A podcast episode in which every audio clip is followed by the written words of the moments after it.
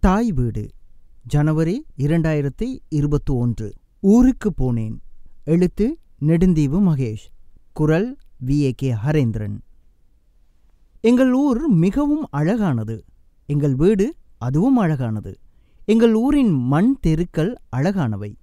பனை தென்னை மரங்கள் செழித்த தோட்டம். வேம்பு பூவரசு புலி வளர்த்த நிலம் எங்கெனும் அழகானவை. நான் உருண்டு புரண்டு ஓடி விளையாடிய அந்த மணல் பரந்த கடற்கரை யாவுமே அழகானவைதான். என் மனதில் ஒரு கிளுகிழுப்பு உடல் அந்தரத்தில் மிதப்பதாக ஒரு உணர்வு. இத்தனை வருடங்கள் எனது ஊரை பிரிந்து எங்கோ அலைந்து பல அனுபவங்களை நான் பெற்றிருந்தாலும் எனது ஊரைப் போல நான் அங்கு வாழ்ந்த காலத்தைப் போல என்றுமே எங்குமே மகிழ்ச்சியாக இருந்ததில்லை. நான் பிறந்து வளர்ந்த அந்த பழைய வீடு சிறிது சிதைந்து இருப்பதை அறிந்திருந்தாலும் என் சிந்தனையில் அதன் புதிய தோற்றம் மகிழ்ச்சியே தந்தது. நான் இப்பொழுது வளர்ந்திருக்கிறேன். எனது தோற்றமும் மாறித்தான் போய்விட்டது. அந்த பழைய நினைவுகளுக்குள் அழிந்தும் மறைந்தும் மறந்தும் போனவைகளுக்குள் என் அழகான கிராமத்தின் மகிழ்வான காலமும் போய்விட்டதாக இப்பொழுது எண்ணுவதற்கு என் மனம் ஒப்பவில்லை. ஆச்சி எனது அம்மாவின் அம்மா. பொன்னியாச்சி எங்களோடு ஊரில் இருந்தபோது அந்த ஆச்சி சொல்லும் பழைய கதைகளை கேட்டுக்கொண்டே தூங்கிய ஞாபகம் என்னிடத்தில் பசுமையாக இருக்கிறது. கல்லுகளால் கட்டி அமைக்கப்பட்ட எங்கள் காணிகளின் கல்வேலிகள் பகிர்கள் சிறந்ததொரு கலைத்துவத்தின் வெளிப்பாடு. வீதி ஓரங்கள் தோறும் உயர்ந்த மரங்கள் நிழல் தர வீதிகளில் புழுதி கிளறி ஓடும் மாட்டு வண்டிகள். கடற்கரைகள் தோறும் கட்டுமரங்களில் மீன்பிடிக்க விரையும் மீனவர்களின் செழிப்பான மனைகள். கடல் சூழ்ந்த எமது தீவின் அழகான தனித்துவம்தான். அப்பாவுடன் இரவிலே கூடிச் சென்று சூழ் கொளுத்தி நண்டும் மீனும் பிடித்து வந்து கூழ் காய்ச்சி குடித்து கழித்த நாட்கள் எத்தனை. கடற்கரை தோறும் சென்று மட்டி பொறுக்கி வந்து சுவையான கறி சமைத்து உண்ட கடந்த காலங்களோடு உறவாடும் நினைவுகளுடன் இன்றைய மனம். மகிழ்ச்சிக்கு பஞ்சமில்லாத நாட்கள் அவை. மோட்டார் வண்டிகளோ எங்கள் தெருக்களில் ஓடாத காலம். பொன்னுத்துறை சித்தப்பர் முதன் முதலாக யாழ்ப்பாணத்திலிருந்து பத்தையில் ஏற்றி வந்த மோட்டார் வாகனத்தை பார்ப்பதற்காக கூடிய எங்கள் ஊராரின் உறவுகளின் ஆச்சரிய பார்வைக்குள் நாங்கள் ஆனந்தப்பட்ட அந்த நாள். இன்று எண்ணி பார்க்கிறேன் சிரிப்புதான் வருகிறது. அழகும் அமைதியும் கொண்ட உறுதியான வாழ்வில் ஆனந்தம் கொண்ட என் ஊரவர்கள். மணற்கிணறு தொடக்கம் பாய்ந்தோடும் குதிரைகள் மேய்ந்து செல்லும் வெள்ளை புல்வெளி வரை இயற்கையின் வண்ணம் தீட்டிய வளமான வனப்பான பூமி. தண்ணீருக்காக சாராப்பிட்டி வரை பல மைல்கள் தொலைதூரம் நடந்தாலும் சிறுதானியங்களும் காய்கறிகளும் கடல்படு திரவியங்களும் நிறைத்து உடல் ஆரோக்கியத்திற்கான உணவாகி எனது வாழ்வை மகிழ்வித்த செழிப்பான நிலம். சந்தைக்கடை செல்லத்துறையாரும் சின்னத்துறையாரும் தமது பொழிந்த மேனி தெரிய மார்பில் விழுந்து புரளும் தங்கச் சங்கிலி மின்ன கடை திறந்து வியாபாரம் செய்திருக்கும் கோலம் மகத்துவமானது. இனிக்கும் குரல் பொழிய பொன்னர் கடையின் அழகு மகள் ஆகத்தம்மா தனது வாடிக்கையாளர் முன்னே முகம் மலர்ந்து கதை பேசும் இனிய காட்சிகள். மேற்கே நல்லத்தம்பியாரின் புதுக்கடை தொடக்கம் கிழக்கே குமாரசாமியாரின் குமரன் ஸ்டோர்ஸ் வரை நீண்ட பாதையில் குடியிருந்த மக்களின் சீரும் சிறப்பும் மணக்கண்ணில் திரை ஓவியமாய் விரிந்தது. எனது தீவின் துறைமுகத்தில் படகிறங்கி வருவோரை வரவேற்கும் எட்மனின் கடை தேநீர் மிகவும் இனிமையானது. நான் வீட்டிலே தேநீர் அருந்தினாலும் மாலை வேளைகளில் மெல்ல நடந்து எட்மன் கடையில் ஒரு பிளேண்டி குடிக்காமல் திரும்ப முடிவதில்லை. ஒரே இனம் ஒரே உறவு மதங்கள் வேறாகினும் மனமுன்றிய எமது மக்களிடையே வந்தோரை வரவேற்கும் உபசரிப்பு உயரிய பண்பு. நான் கொழும்பிலிருந்து யாழ்ப்பாணம் வரும் வரையும் அனுபவித்த துயரங்களின் கொடுமைகளை விபரிக்க வார்த்தைகளை தேடுகிறேன். எனது உயிருக்கு அச்சுறுத்தலாகி பாதை முழுவதும் என்னை பயமுறுத்திய பயங்கரத்தின் அழுத்தங்களை விளக்கவோ விளக்கவோ வகை தெரியவில்லை. தடுமாறினேன்.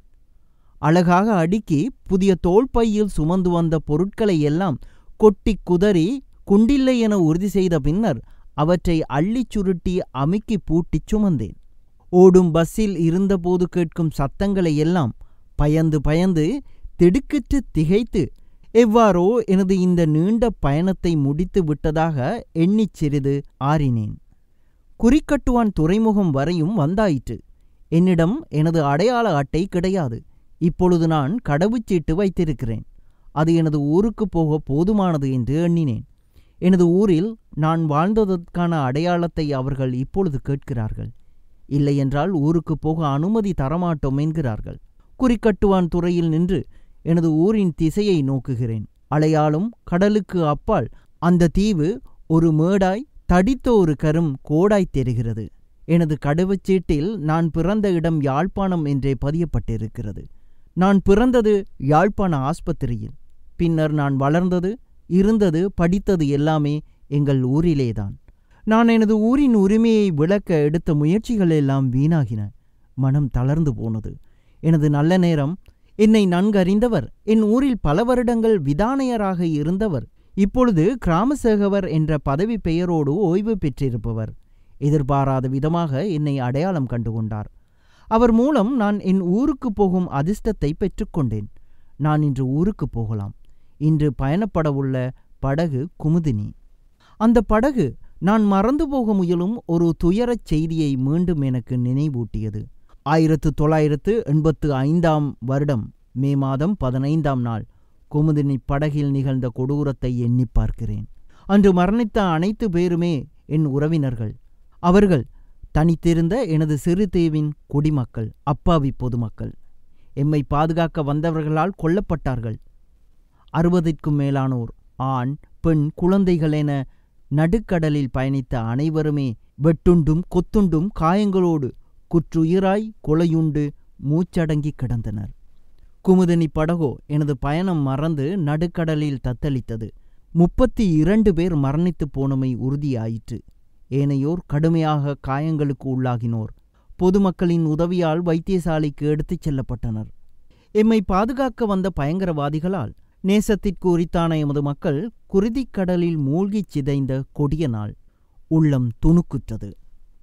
இப்பொழுது சூழ்ந்திருந்த சீருடையாரை பார்த்ததுமே இராமாயண போரில் தூங்கி விழித்த கும்பகர்ணன் கேட்டது போல் இன்னும் போர் ஓயவில்லையா? என்ற வினாவே என் உள்ளத்தில் விஸ்வரூபம் எடுத்தது. இந்த மானுடத்தின் வாழும் நாளும் அந்த வாழ்நாளுக்குள் அது செய்து முடிக்கும் பயங்கர கொலைகளின் கொடுமைகளின் எல்லையற்ற நீட்சியும் எப்பொழுது ஓயும்? இதயம் கனத்தது. அன்பு கருணை உரிமை உறவு இவைகள் எல்லாம் எமக்குள்ளே நாம் அணைத்து வாழ முயன்றபோதும் அவற்றின் அர்த்தம் புரியாமலே அலையும் வாழ்க்கை. என்னால் ஜீரணிக்க முடியவில்லை. பயங்கரம். அதனை ஒழிப்பதாக கூறிக்கொண்டே மேலும் மூர்க்கம் கொண்ட பயங்கரம். அத்தனை பொய்களால் கட்டிக்காக்கும் பாதுகாப்பு வேலிகள் சுதந்திரத்தை அமைதியை பேணி வாழ விரும்பும் மனிதர்கள் தினமும் வருந்திச் சுமக்கும் உயிர்கள் ஒவ்வொரு மனித உள்ளமும் துடிக்கிறது.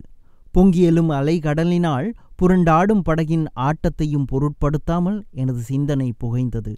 என் ஊரின் துறைமுகத்தை குமுதினி படகு தொட்டு நின்றது. எங்கள் படகின் வருகைக்காக ஊர் மக்கள் கூடி நிற்கும் அந்த மாவிலி துறைமுகத்தில் அவர்களை இன்று காணவில்லை. துறைமுகத்திலிருந்து முன்னூறு மீட்டருக்கு அப்பால் குடியிருப்புகள் நகர்த்தப்பட்டிருந்தன. என் ஊரவர்கள் எவரையும் துறைமுகத்தின் பாலத்தின் அருகில் காணவில்லை. எட்மனின் தேநீர் கடை எங்கே? கண்கள் தேடின. இதயம் மகிழ்ச்சியை தொலைத்து விட்டது. கலகலப்பாய் துறைமுகத்தில் தொடரும் உறவுகளின் களிப்பான கூடல் தொலைந்து போனது. பாதைகளின் ஓரத்தே நின்ற நிழல் மரங்களின் கிளைகள் வெட்டி அகற்றப்பட்டிருந்தன. பாதையோரத்து கல்வேலி பகிர்கள் தட்டி சரி செய்யப்பட்டிருந்தன. அழகு குலைந்த கோலம் உள்ளத்தை சுட்டரித்தது. வேதனை சுமையோடு நடக்கிறேன். என்னவர் எவரையும் பாதையில் காணவில்லை. வீட்டோடு முடங்கிப் போன மக்களால் வெறிச்சோடி போன வீதிகள். போர் இந்த சிறிய ஊரையும் தொட்டு அசிங்கப்படுத்திய துயரம். கண்கள் கலங்கின. பிள்ளையார் பிடிக்கப் போய் குரங்கு வந்த கதையாக எங்கள் முயற்சிகளின் திசை மாற்றம் யாரிடம் சொல்லி முறையிடுவது. வரதனை காண வேண்டும் என்ற ஆவலோடு அவனது வீட்டுக்கு வந்தேன். வீடு சிதைந்து கிடந்தது. அங்கு ஒருவரும் இல்லை. கோபால சிங்கத்தை சந்திக்கலாம் என்று எண்ணி அவரிடத்தை நோக்கி நடந்தேன். அவர்கள் எல்லோருமே இந்தியாவிற்கு இடம்பெயர்ந்து விட்டார்கள். மரியநாயகம் பெனார்ந்தோ ஆபிரகாம் செல்லையா சின்னத்தம்பி இவர்கள் இறந்து எத்தனையோ காலங்கள் ஆகிவிட்டன மலர் ராணி மங்களம் எல்லோருமே எங்கோ போய்விட்டார்கள் எங்கள் வீடும் சிதைந்து உருகுலைந்து எவரும் வசிப்பதற்கு வசதியற்ற நிலையில். யாருடைய வீட்டில் தங்கலாம்? என்னுடைய முகத்தை முன் எப்பொழுதும் கண்டிராத பலரின் யார் இவர் என்ற ஆய்வு பார்வைகள். ஆனாலும் வந்தோரை வரவேற்று விருந்தோமும் மனங்குன்றா மக்கள். ஒருவர் என்னை நோக்கி யார் நீங்கள்? என்று விசாரித்தார். என் ஊரில் எனது பூர்வீகம் சொல்லி விளக்கினேன். அவர் என்னை அடையாளம் கண்டுகொண்டார். அந்த குடிசையில் தனியாகவே வாழும் அவருடன் நான் இரவு தங்கினேன். தனிமை அவருக்கு பழகிவிட்டது. மனைவி பிள்ளைகள் குடும்பம் என்று வாழ்ந்தவர். இன்று தனியாளாக உறவுகள் உரிமைகள் என்று பேசப்பட்டவைகள் பற்றி அதிகம் அலட்டிக்கொள்ள விரும்பாமல் அளந்து பேசினார். மனைவி யாழ்ப்பாணம் சென்ற அந்த குமுதினி படகில் வெட்டொண்டு மாண்டார். தனியாக பிள்ளைகள் ஐவரையும் வளர்க்க புறப்பட்டார். கடைசி மகன் சட்குணன் தொலைந்த இடம் தெரியாமல் சில காலம் தேடினார். மூத்த மகள் விக்னேஸ்வரியை யாழ்ப்பாணத்தில் படிப்பிக்க வெண்ணி அங்கொருவர் வீட்டில் தங்கி நிற்க வசதிகள் செய்தார். அங்கிருந்த வேளை செல்லடியில் சிக்குண்டு அவ்வீட்டாருடன் அவளும் இறந்து போனாள். இவை நடந்து பல வருடங்கள் ஆகின. பருத்தித்துறைக்கு உறவினர்களுடன் சென்றிருந்த மூத்த மகன் சரவணன் அவன் தங்கை ராஜேஸ்வரி இருவருமே இரண்டாயிரத்து நான்காம் ஆண்டு மார்கழி மாதம் இருபத்தாறில் எழுந்த சுனாமி பேரலைக்குள் தொலைந்து போயினர். எஞ்சி நின்ற மகன் பூரணன் இங்கேதான் ஊரோடு தந்தையோடு இருந்தவன். ஊருக்கு வந்த கேடு ஒன்று அறியாத அவனை விசாரிக்கவன யாரோ அழைத்து போனார்கள். இன்று வரை அவனை காணவில்லை. இவை அனைத்தையும் ஜீரணித்துக் கொண்டு அந்த பெரியவர் வாழ்கிறார். இந்த போரால் விளைந்த துயரங்களை தாங்கும் வலிமைக்குள் தன்னை பழக்கப்படுத்திக் கொண்டார். எனக்கோ இரவு முழுவதும் தூக்கம் தொலைந்தது. அமைதியும் சுதந்திரமும் அன்றிருந்த மண்ணில் பயங்கரம் குடியேறியிருந்தது. காலையில் எழுந்ததும் அவரின் முகத்தை பார்த்ததும் ஆறுதல் கூறும் துணிவு துவல அவர் தந்த பிளேன்டியை குடித்த கையோடு புறப்பட்டு மீண்டும் அத்தனை சோதனைகளுக்கு முகம் கொடுத்து யாழ்ப்பாணம் வந்தேன். இரண்டு நாளாவது என் ஊரில் தங்கி வரலாம் என்று எண்ணிப்போன என்னால் ஒரு நாளேனும் உள்ளம் குளிர தங்க இயலவில்லை. சோபை இழந்த எனது மண்ணுக்காக அழுதேன். எனது ஊரை இந்நிலைக்கு உள்ளாக்கிய அத்தனை பேரையும் சபித்தேன். என் உள்ளம் அமைதி பெறவில்லை. உணர்வுகள் துடிக்கின்றன.